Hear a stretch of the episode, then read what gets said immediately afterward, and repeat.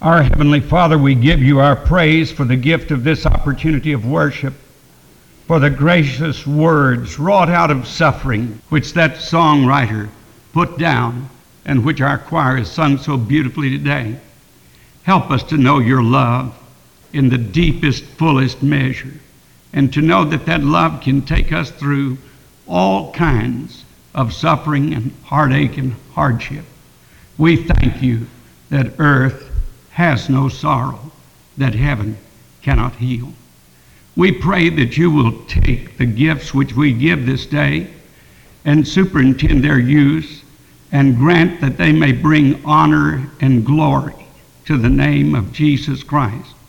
And now make the words of my mouth and the meditations of all our hearts to be acceptable in thy sight O Lord, our strength and our Redeemer.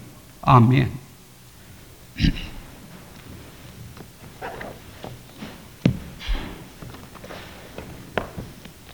the scripture reading you have for the New Testament lesson. By the way, we're going to try to go back to our former way of reading both an Old Testament and New Testament lesson. The one that corresponded today in the Old Testament was the account of Naaman. the wonderful lesson which Chick gave to us a moment ago. I'm not much on women preachers, but I started to tell her to go on. It was, it was very good. Uh, Jack Kemp the other night, I don't know if you watch uh, public television debates, but I've been fascinated with politics all my life. and I was watching uh, a debate uh, at, the, at Ole Miss uh, where distinguished people, Henry Kissinger and Jack Kemp, the Secretary of uh, Housing and Urban Development, and other dignitaries were engaged in a debate about free trade with uh, Mexico. And Jack Kemp's time came to get up. And uh, Kemp, of course, is a wonderful Christian man. And he said that he had been to Sunday school with his little four year old grandson uh, recently and he said that when he was walked in, the teacher had whispered to the grandson to introduce her grandfather to the Sunday school class. And uh, so he introduced his grandfather by saying, He is a great public serpent instead of servant. And I thought about that this morning when we were getting some of the answers here about prayer. Look at John chapter 5. John chapter 5. After these things, there was a feast of the Jews, and Jesus went up to Jerusalem. Now there is in Jerusalem by the sheep gate a pool, which is called in Hebrew Bethesda. By the way, that's where your Bethesda Naval Hospital, where Richard was either born or treated or something good happened to him. Uh, there, uh, Richard was there, Bethesda. Uh, it means house of healing or house of mercy. now there is in Jerusalem by the sheep gate a pool which is called in Hebrew Bethesda, having five porticos. In these, multitude of those who were sick, blind, lame, withered. Many authorities, now look at your footnote, many authorities insert wholly or in part, waiting for the moving of the waters. For an angel of the Lord went down at a certain season into the pool and stirred up the water. And whoever then first, after the stirring up of the water, stepped in, was made well from whatever disease with which he was afflicted. And a certain man was there who had been 38 years in his sickness. When Jesus saw him lying there and knew that he had already been a long time in that condition, he said to him, Do you wish to get well? The sick man answered him, Sir, I have no man to put me into the pool when the water is stirred up. But while I'm coming, another steps down before me. Jesus said to him, Arise, take up your pallet, and walk. And immediately the man became well and took up his pallet and began to walk. It was the Sabbath on that day. Therefore, the Jews were saying to him who was cured, It is the Sabbath, and it is not permissible for you to carry your pallet. But he answered them, He who made me well was the one who said to me, Take up your pallet and walk. They asked him, Who is the man who said to you, Take up your pallet and walk? But he who was healed did not know who it was, for Jesus had slipped away while there was a crowd in that place. Afterwards, Jesus found him in the temple and said to him, Behold, you have become well. Do not sin any more, so that nothing worse may befall you. The man went away and told the Jews that it was Jesus who had made him well. And for this reason, the Jews were persecuting Jesus, because he was doing these things on the Sabbath. But he answered them, My Father is working until now, and I myself am working. For this cause, therefore, the Jews were seeking all the more to kill him, because he not only was breaking the Sabbath, but also was calling God his own Father, making himself equal with God. This is a very important passage of Scripture. It's important because it asserts completely the deity of Jesus Christ. He is uniquely God's Son, one with God. it always has been a mystery to me why anyone would have ever gone to the trouble to kill Jesus if he had been like the liberals describe him, uh, not the Son of God. But this is precisely why the Pharisees wished to kill him, because he made himself equal with God, and because his enemies wanted to kill him for that reason. Now then, back to the text.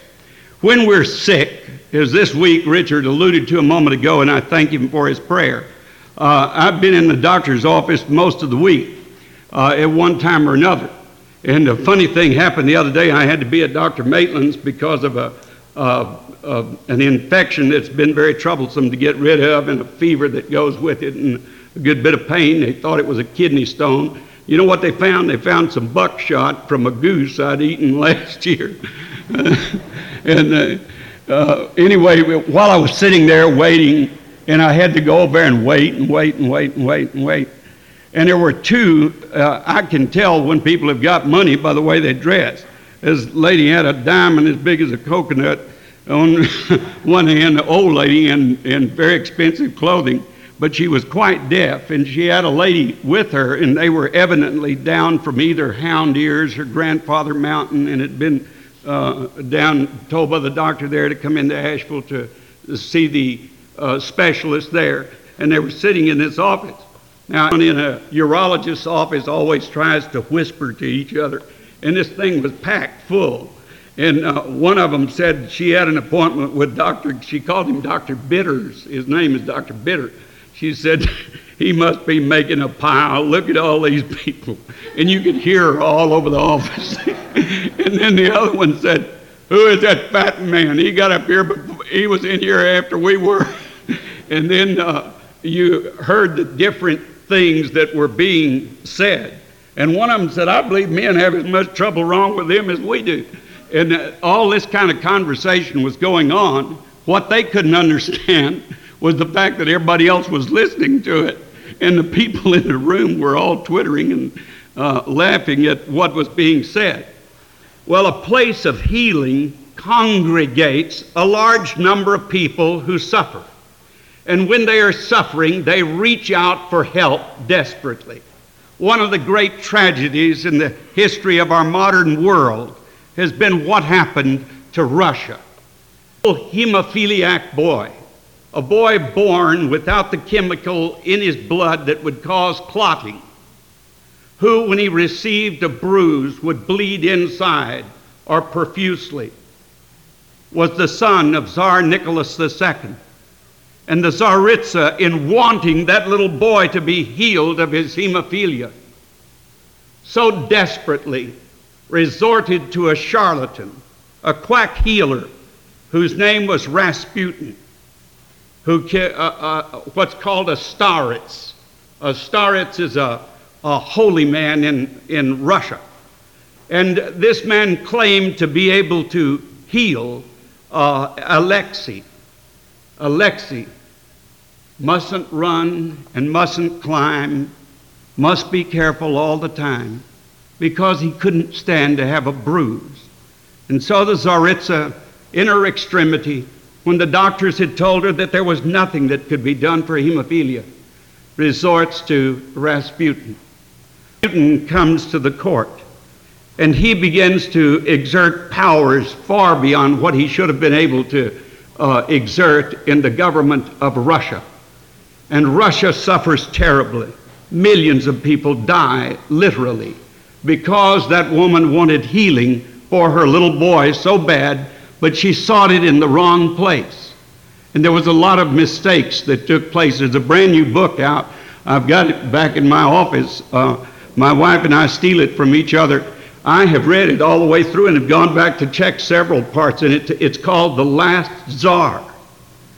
Now, I'm like uh, some of my friends, I really believe that Ingrid Bergman is Anastasia. And, and uh, uh, if you read this book, uh, since Glasnost has been introduced into Russia, they have access to documents that have hitherto been kept state secrets, and you'll be able to read a lot of very fascinating things. It's a, it's a thrilling book to read. But the thing that impressed me the most about reading this book is the fact that these people were people of prayer, that they often read prayer, but what did they expect? Did they expect the right thing? Were they willing to accept something different from what their will was, or did they want so desperately to impose upon God what they wanted that they wouldn't take His way? When the Tsar and his entire family were slaughtered, shot. The children, the servants, the Tsar, the Tsaritsa, when they were shot down mercilessly, the last words that they were saying were, Father, forgive them, for they know not what they do. The little boy who was the hemophiliac was lifting his hands to make the uh, sign of the cross when bullets went through his hands. Now, what happens in this type of cruelty? What do you expect? God does not, does not always answer our prayers in the manner in which we want them answered, but He does bring an answer, and He brings that which is the very best for us when we're in His will. The Old Testament lesson showed us a man who was a general of incomparable skill and power and authority, who had won battle after battle after battle, who was great and famous in the eyes of all of his people, but he had leprosy. This year I'm to be the speaker at the meeting of the American Leprosy uh, Convention. And leprosy, just the words, for years have been words of terror. I have visited in a leprosarium in Thailand and in India and in Africa, and anyone who has ever been to one, anyone who has ever seen the suffering that exists there, even though now much can be done to bring about healing and nowhere near the horror that used to be uh, attached to it is there, but it still is awful. And in Naaman's time, especially awful. And when we see the little children, what can little children do to serve the King of heaven? They can do what this little girl did. She witnessed about her faith in the prophet Elisha. And she said to her mistress, she had been taken away as a little slave girl, and she said to her mistress, Would that my master would go and see Elisha, our prophet, because he could bring healing to him. This was what uh, he wanted to get across. She wanted to get across to him. And you know, that was a great testimony. Look what takes place. Naaman is told by Elisha when he comes with all of his chariots, his changes of raiment, his extravagant and elaborate and gorgeous gifts, to the door of the prophet's house, that Naaman, the general, is there. If you've ever been around generals, they expect a lot of deference. And he expected Elisha to come out and to do some spectacular thing and to effect his healing. And all Elisha did was send his servant out to tell him to go dip in the Jordan seven times. He didn't expect that. And he said, Are not Abana and Pharpar, the rivers that are in Damascus, greater than all of these rivers? And he was furious, and in a rage he was ready to leave. And he would have left had it not been for the good sense of a servant who went to him and said, Oh, my master, if he had asked you to do some big thing, you would have done it. You want to be well so much. He's asked you to do a very little thing. Why don't you do that? And then he went and he dipped seven times. And the seventh time, the miracle was performed and he was cleansed. Now, by the time Jesus had come to this place where all these sick people were at the pool, all of them hoping and praying for some type of healing, knowing that there was an agitation, a disturbance of the water that came, and somehow they felt it associated with this, like Lourdes in France and the Song of Bernadette, that there would be some healing that would take place. And so the people, in their pitiful condition, had all gathered there. And Jesus surveyed this crowd of people. And of all of that group, he saw this man who had been 38 years. 38 years, as Chick said, is a long, long time. And Jesus picks him out, the most hopeless, helpless, hapless person in the entire group. And he looks to him. Now, let me explain the footnote just a little bit about the angel troubling the water. I asked my favorite New Testament scholar about this, and he told me, he said, explain it to your people by saying this that the manuscript evidence in the New Testament for which all of the doctrines of the Christian faith are held, none of them depend upon a dis- disputed manuscript. But there are many, many copies. And at the time of Constantine, there were, uh, Constantine made religion the official religion at that time, so he allowed a lot of monasteries to make copies. And copyists would sometimes include in their copy of the scriptures a note that might be an explanatory note, kind of like a, um, a Scofield Reference Bible or a NIV Study Bible or some study Bible. And once in a while, these notes would creep into the text of Scripture. And so that creeps in at this point. I can still, as a little boy, going to a colored church and hearing a wonderful, wonderful Negro spiritual called Wade in the Water Children. Wade in the Water Children. God's going to trouble the water. Well, the word there for trouble is disturbance. Now, we just seen a hurricane, and we've heard the weatherman down in Coral Gables tell us when it got graded down to a tropical disturbance. Well, this water was disturbance there was a disturbance that occurred. Connected with it, there was a, a faith. And here some healings had taken place. And Jesus goes to these place, this place, knowing that many of these people may be superstitious. But the wonderful thing about Jesus is that he will help even superstitious people. I used to think it was smart to make fun of people who were Roman Catholics uh, for some of the things that they did. And some of them really aren't reasonable, uh, but I don't do that anymore. And I'll tell you why. You remember that woman that sneaked up through the crowd and reached out and touched the hem of Jesus' garment? She was superstitious. She thought if she could just touch the hem of his garment that she would be healed. She did, and she was healed. Now, Jesus called her out and explained to her what had taken place and how that healing had come about. So Jesus is not bound by what we think may be nice and what we may want done. He'll do the miracles the way he wants to do them. And so this man, uh, when Jesus looks and sees him in this pitiful condition and knew that he had been that way for all those 38 years, Jesus said to him, Do you want to get well?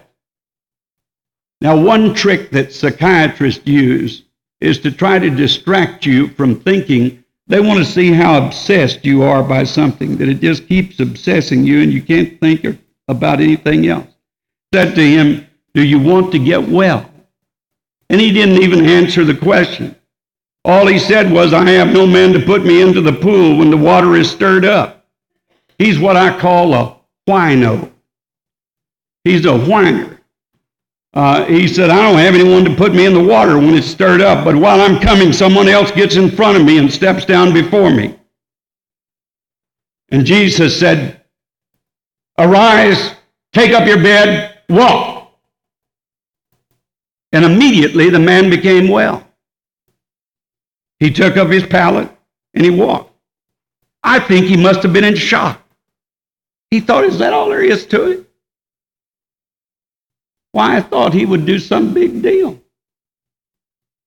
You know, he might have been thinking the day that I get healed, they're going to come here and oh, four friends will come with a white uh, special built thing and everybody will surround me and the bubbles will all come up at the right time and then I'll go down into the pool and then I'll be in this grand way and people will stand outside and I'll give my testimony and they'll ask for my autograph and I'll write a book on how I was healed at the pool of Bethesda, uh, and that'll be it.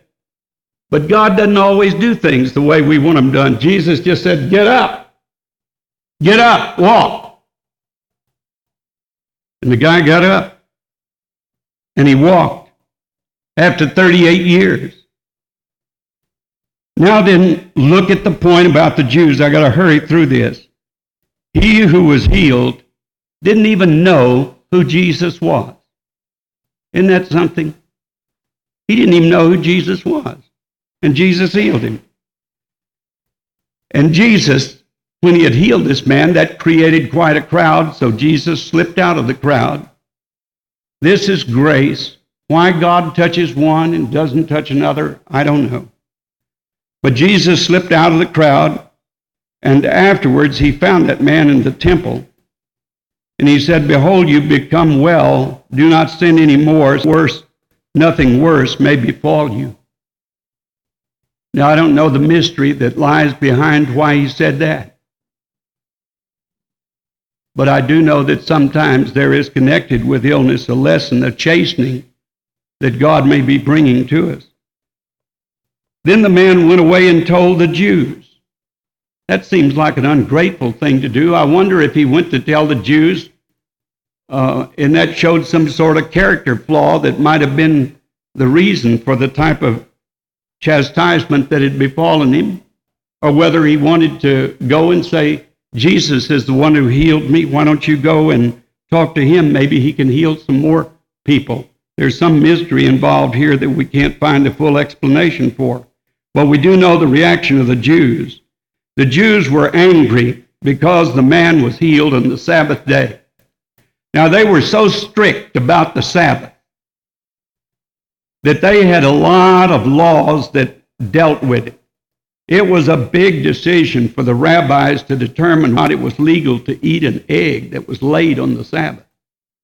And when you go to the store, it's pretty hard to find out by looking at an egg whether it was laid on the Sabbath or not uh, they didn't know whether a woman, uh, they had to argue for a while, a woman in labor who gave birth on the Sabbath. We call that labor. It's a tremendous amount of muscle exertion and a, a, a lot of strain that goes there. But you know what their answer to that was? Kind of interesting.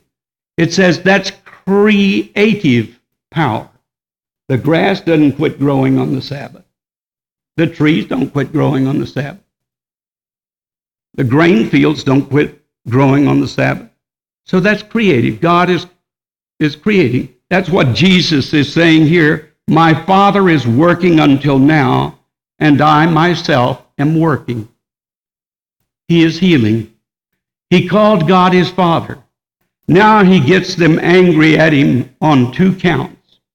One is that he healed a man and told him to take up the bed and walk. Now, why did he tell him to take up that bed and walk? That was his. Um, that was the symbol of defeat for him. That pallet, and to see that man walking away carrying that pallet, and everyone would look at him and see him going by carrying that pallet, and they said, "Boy, that's really tremendous. That guy's well. He's carrying an old pallet he's been laying on for years at the pool of Bethesda." I went through a pain management program at the Mayo Clinic one time, and they had a very unusual little museum attached to that floor in which I went through that pain program. You know what it was? They had all kind of braces and all kind of uh, crutches of every description and wheelchairs and different things that were in there that they had left. That people had come there, gone through the pain management program, and had learned to uh, managed their pain in such a way that they didn't need these things anymore and they'd left them.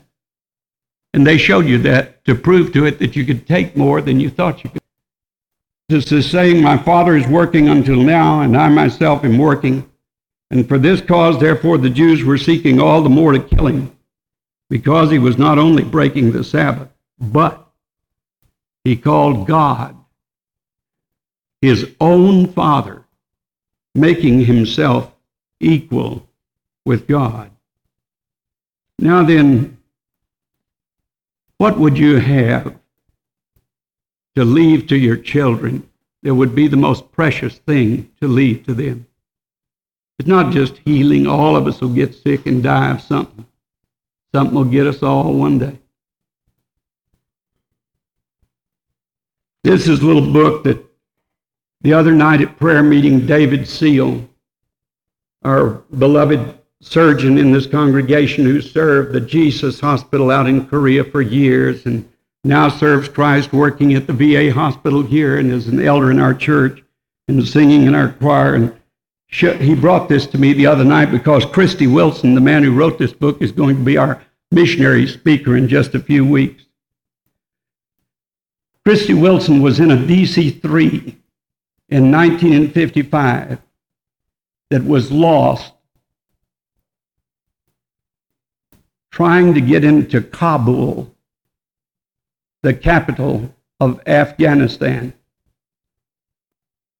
The pilots could not figure out where they were. When he peered out the window of the airplane, that DC 3, all they could see was those horrible, ragged, wild forests of Central Asia, knowing that their fuel was running out, that they were almost certain to crash in the storm, what would you do? Let me tell you what kind of man we're going to have here. He took his Bible out. I returned to my seat. I began to pray. I placed the 15 people on the plane in God's hands. Then I pulled my Bible from my briefcase and I wrote this note on the inside of the front cover Dearest Betty, Nancy, Christy, and Martin, our pilots have lost their way, and it appears that we will crash. I am writing this farewell message in case my Bible is found in the wreckage. I love you more than words can tell. Put Jesus first throughout your life and serve him faithfully in every way you can.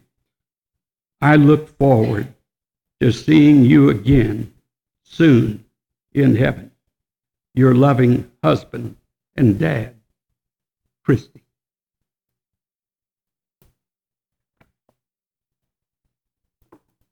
That's what God can do.